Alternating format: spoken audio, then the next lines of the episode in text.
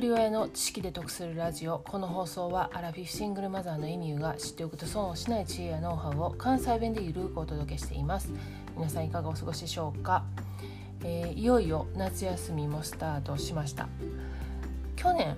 ちょうど1年前なんですけれども夏休みの宿題のスケジュールの組み立て方法っていう配信をしてるんですね。でその放送をちょっと振り返って聞いてたんですけれどもうちの小3の息子なんですけれども夏休みに入ったらもう先にね宿題を全部終わらせてしまいたいタイプみたいなんですよね。なので去年もそうだったんですけれども今年ももうそこの宿題をその計画通りにではなくてもうどんどんどんどん進めている状態なんですが去年よりも確実に宿題の量が増えてるんでまだ今の段階では終わってない状態なんですよね。で今日はこの宿題のスケジュールの話ではなくてね子供が宿題とか勉強でわからないって言った時にねどういうふうにサポートしてるかっていうちょっとした工夫をしてるっていうお話をしたいと思います。どこのご家庭でもねよくある場面やと思うんですけれども子供が宿題してる時にね「ママこれ分かれへん」とか「この漢字どうやって書くの?」っていうことってあると思うんですよね。でまあその都度教えますよね。でうち高2の娘がいてるんですけれどもその娘が小学校の時とかもそういうふうな質問された時にその場で教えてました。でその方法を1年ぐらい前にねあこれじゃあかんって気づいて変えてるんですよねちょっともう遅いんですけどね気づいたのが遅すぎるんですけれどもでどういうふうにしてるかというとでママこの漢字分かれへんって言うてきた時にまあ紙に書くんですけどね。その書く途中で分かったらストップって言ってって言うてねゆっくり書くんですよ。そしたら息子が「あ分かった」って言うからそこでもうストップなんですよ。だから最初にもう全部書いてしまわない。目的はねその息子の記憶を蘇らせるっていうところなんですよね。でなんでそうしようと思ったかって言ったら自分自身がねもう年齢とともにめちゃくちゃ物忘れが激しくなってきてるんですよね。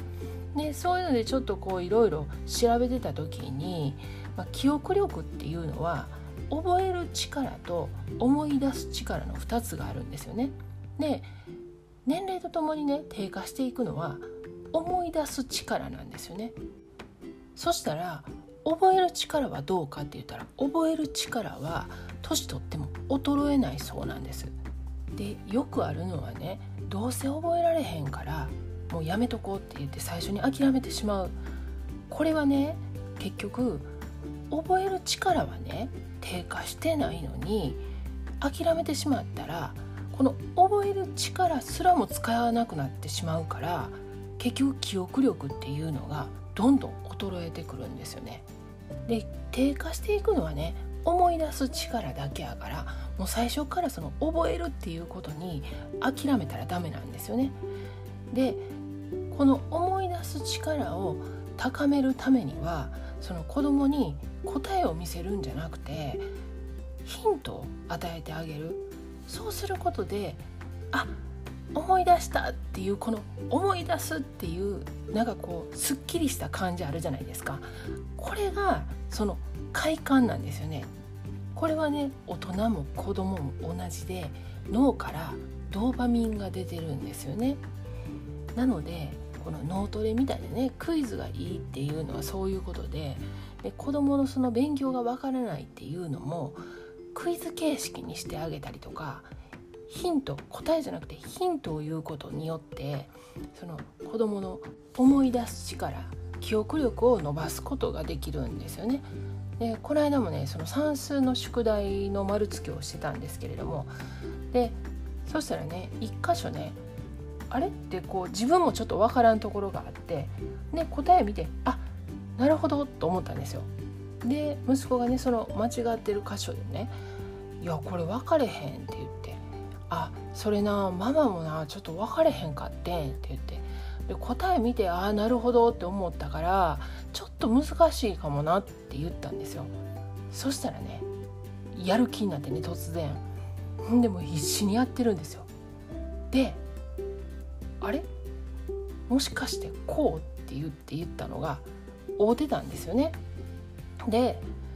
そう。うわすごい。そう分かったん？うわママ全然分かれへんかってそれ。うわすごいなってちょっとまあ大げさっぽくね オーバーにね、まあ、褒めてみたんですよね。そしたらねもう息子も調子ええし多分これかと思ったと思うんですよね。で私も逆にねなるほどこれかと思ってお互いこれかって思ったっていうお話でした。で今日は子どものねその記憶力を思い出さす、まあ、ちょっとした工夫についてお話ししてみました。過去回196回で夏休みの宿題スケジュール組み立て方法という配信をしています。もう夏休み始まってしまったんですけれどもこれからねまだまだ夏休み期間長く続きますので概要欄にリンク貼っておきます。よかったら合わせて聞いてみてください。では最後までお聴きいただきありがとうございました。今日も笑顔で。